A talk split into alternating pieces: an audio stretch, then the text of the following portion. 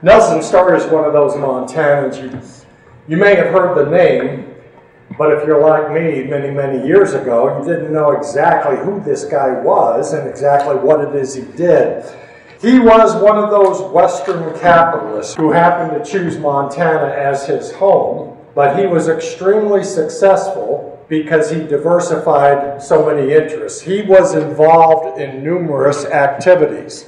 This is what successful men, businessmen in the 19th century throughout the American West did. Leland Stanford, that's a familiar name. He was involved in mercantilism, mining, railroads in California.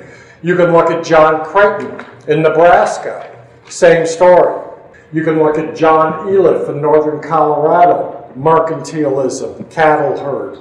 Up in Montana, you can go with Charles Broadwater, you can go with Samuel Hauser, the Power brothers, and the Baker brothers up in Fort Benton. Nelson Story was one of those people who amassed a fortune because of his diversification. He was involved in gold mining, cattle ranching, milling and flour, agriculture, banking, real estate interests, you name it, he had a hand in it. He came from Ohio. When he left Ohio in 1858, he really didn't have his sights set on Montana. He was hoping to uh, earn some good money in the Fort Leavenworth area and maybe buy some land there. This was during the Kansas Nebraska Act, when a lot of Northerners were being recruited to Kansas to help keep it a free state. While in Kansas, setting fence posts and cutting shrubs and basic labor menial jobs, he meets Ellen Trent. And they marry, we think. It may very well have been a common law marriage. And they end up going to Denver right after the start of the Pikes Peak Gold Rush.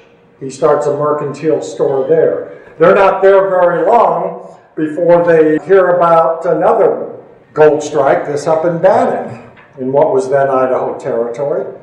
They come up to Bannack. Long trip. They get there, nobody's in Bannack. Alan looks at him and says, This is what you brought us all the way for? There's nobody here. There's nothing. That's because of Virginia City. That's because of Alder Gulch. The strike had been found over there. Story immediately, they move over to Alder Gulch. And over the course of a couple of years, many of that time spent in that little community of Summit, Nelson Story starts to amass a pretty good fortune in gold. He was one of the vigilantes. He didn't spend a lot of time with them. He is credited with being one of the two guys who kicked the box, pulled the box out from underneath George Ives, the first purported road agent to be hung. Story had a mercantile store when he wasn't with the vigilantes in Summit.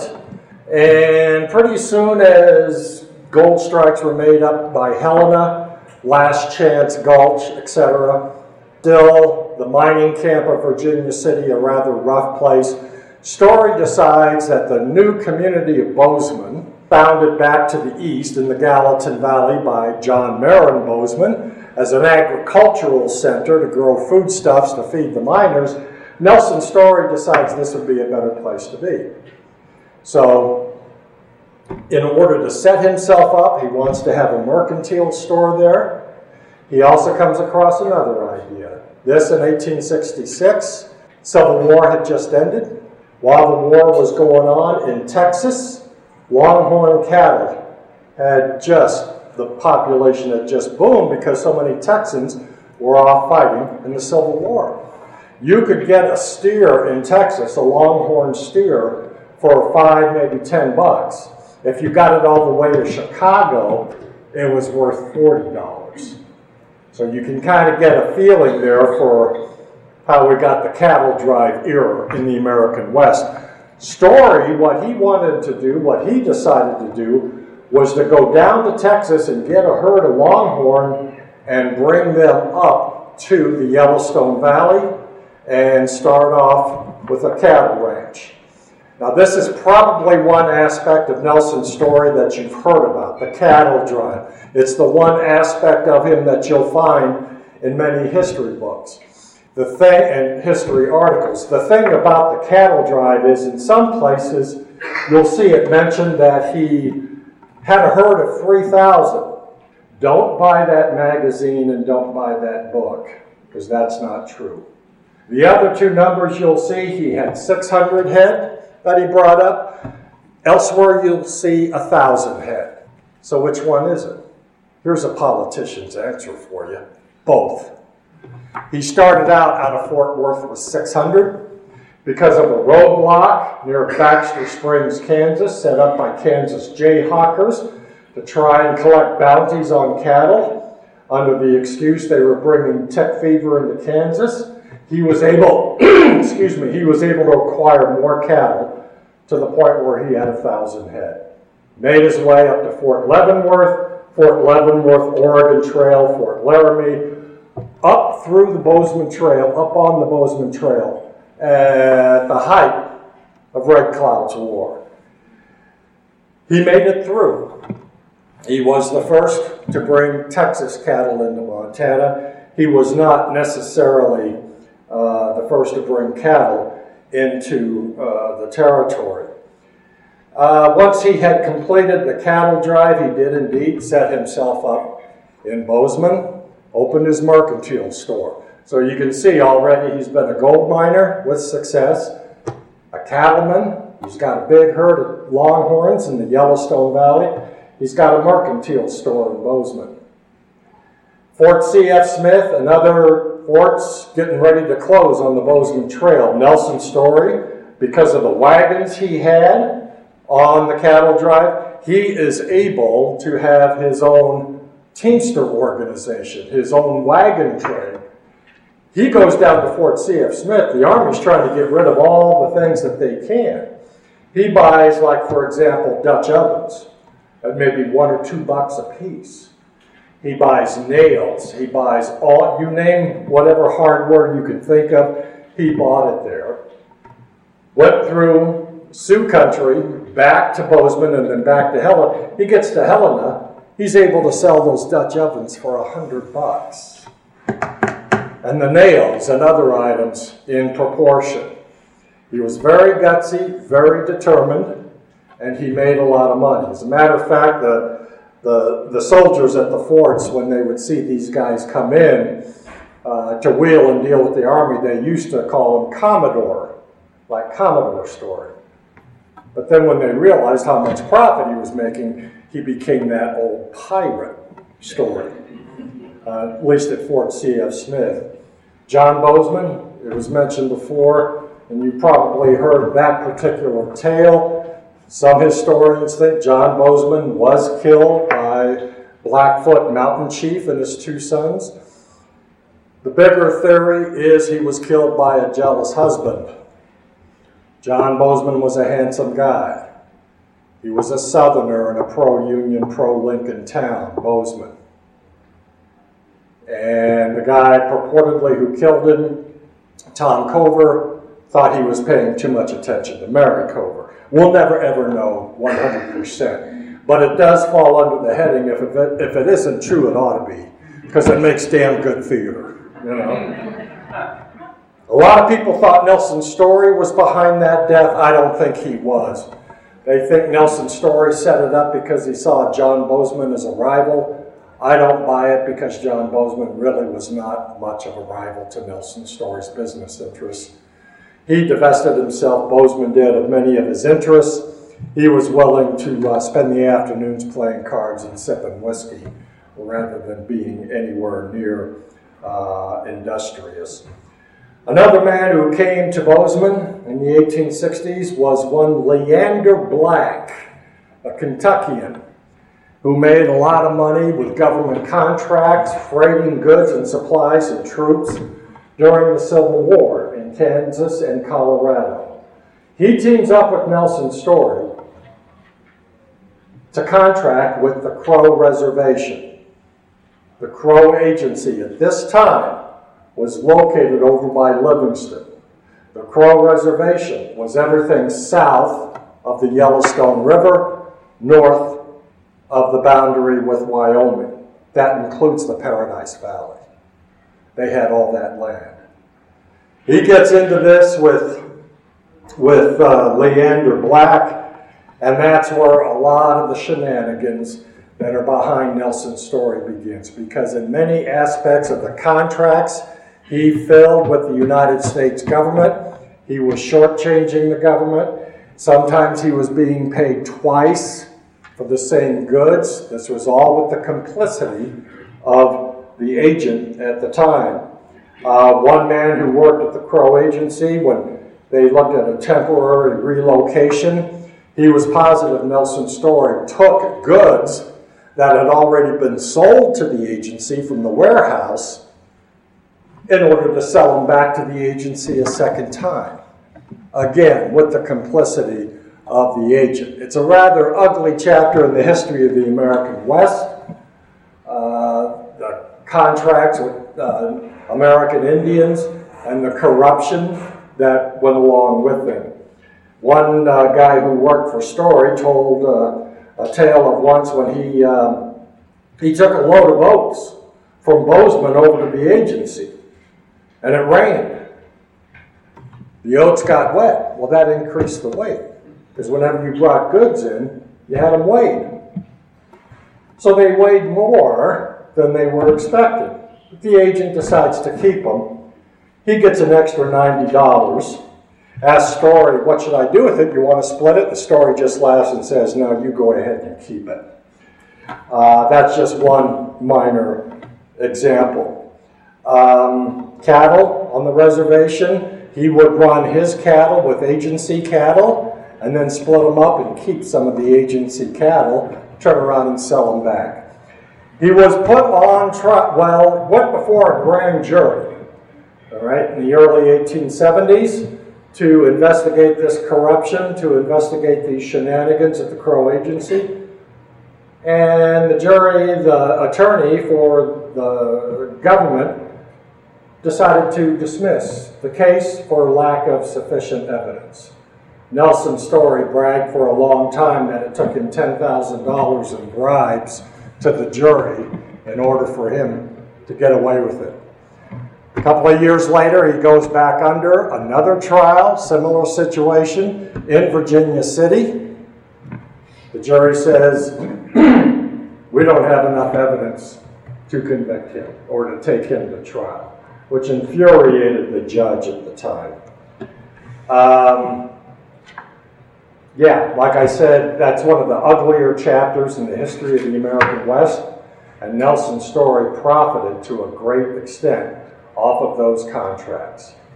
He could be shady. A lot of the businessmen, business people in those days could be very shady because the long reach of the law didn't reach very far into what was then Montana Territory uh, Major James Sanks Brisbin, who was a commander at Fort Ellis.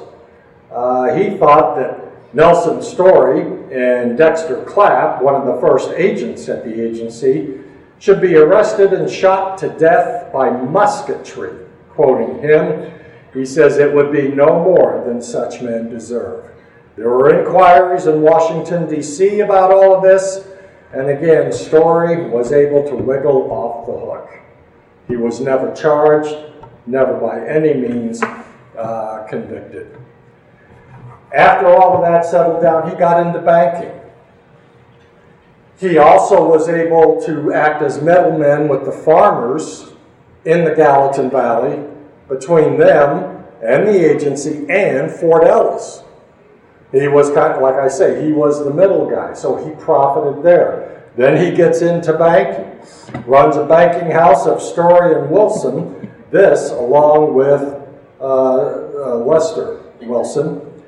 As the Crow Reservation is shrunk through the years, Nelson Story is able to move his cattle herd further east into the Yellowstone Valley. This is the day of the open range. It was great for cattle. Imagine all that free land. You don't pay a lease on it. You don't own it. It's got all this grass that has fed buffalo for centuries. It was just perfect. So he and a lot of others during that open range era did quite well, thank you very much. Um, in ranching. One of the obsessions of early Bozeman, and he was part of the promotional effort for this, was to get the railroad, the Northern Pacific, into Montana. He was one of those who worked extremely hard. The railroad was slowed down in 1873, 1874, financial panic. Jay Cooke, the builder of the railroad, uh, went broke. It stalled at Bismarck and stayed there for several years before they could get the financing again to bring the railroad back. Eventually, 1883, they get the railroad on into Montana, follows the Yellowstone River to Bozeman, Helena, so forth and so on. And a couple of months later, Jay Cooke decides to bring out a special group of celebrities, well-known people for the Golden Spike ceremony that was held near here at Gold Creek. And among those in that group is the former president, Ulysses S. Grant. And you probably know in the Grant administration, his administration was rocked terribly by scandals with the Indian Department. His Secretary of War, William Belknap, and his wife were getting kickbacks by seeing to it certain uh, settlers, certain traders got the contracts for various Indian tribes. And they pulled some of the same shenanigans as story. The train gets to Bozeman, they make a stop. Ulysses S. Grant gets off, decides he wants a tour of the city. So who gets to take him around town? Nelson Story. The irony there to me is just really, really fascinating. Here's a guy that made a lot of money profiting from that Indian trade, taking Ulysses Grant, whose, whose administration was partially wrecked by that very system, through a town that was built by that money. You may ask yourself, well, didn't people in Bozeman kind of put up a stink about this? As long as the money trickled into town, as long as everybody got to dip their bill, as long as everybody got a piece of the action, a piece of the pie of that federal money, and as long as the Indians stayed on the reservation, they could live with it. A lot of them knew what Nelson Story was up to. Not everybody was necessarily his fan, but you could argue those who really thought, uh, who, who knew also what he was up to uh, they too were directly or indirectly uh, profiting. Um, in the mid 1880s, he has built up his wealth. He's a millionaire. He's been a millionaire for years. He has a family. He has three boys and one daughter. Of course, his wife, Ellen. Um, decides to build a mansion. You know, all the other Western barons uh, anywhere in the American West all had a special mansion. He decides to do the same. He built it with stone from around the country, different cuts of stone, uh, marble pillars. Just a tremendous, tremendous residence that he builds out of brick. The bricks were dipped in stale beer to preserve their color. Now, what it is about stale beer that preserves color, I don't know. But it makes it, for a while, it had me worried about what I consumed when I was in college. But, you know, I'm still standing, so I guess it's all right. It was considered, his was considered the finest mansion along the NP Railway between the Twin Cities and Seattle. In fairness, there wasn't a heck of a lot between the Twin Cities and Seattle. But nonetheless, still a uh, wonderful, uh, wonderful house. He was among the first snowbirds from Montana. A lot of the wealthy people in Montana began that tradition, and they went to California. They went to the Los Angeles area. The Story family had a mansion in the Adams district of Los Angeles, their winter home. That's near the USC campus. Today, kind of near a rough neighborhood today, but back in the late 19th century, uh, it was really set aside for the blue bloods. So they were among the uh, first, like I say, snowbirds. He invests in Los Angeles real estate. The city itself is just getting going. He buys lots in kind of a checkered fashion along Broadway and Spring Streets in Los Angeles. Uh, a lot of people thought he was paying too much for the property. Uh, he was able to buy these lots because he had sold his cattle herd in Montana um, for over $300,000 when he got out of the cattle business. So he had a lot of money to invest. Time would prove all of them to be very, very wealthy, very, very clever, smart investments. As a matter of fact, one of the lots on 6th and Broadway, one of the first skyscrapers that was built there, he built with his son Walter. It's still standing, it's still used. It's the Walter P. Story building in downtown Los Angeles. So his son Walter uh, did quite well, very well, thanks to his dad, thanks to these investments. Both of his sons and his daughter, they had pretty much, as far as education is concerned, and just about anything they wanted, they really, uh, they had it all. Uh, like I say, with education and uh, as well as material goods, especially his daughter, Rose. Uh, when they started out their marriage, they lost three daughters uh, when they were children. So Rose was one, the one surviving girl. They kind of doted on her, and and eventually uh, it, it showed. 1889, Bozeman tries to become the state capital, throws its hat in the ring, just like a bunch of other cities do, uh, to compete against Helena.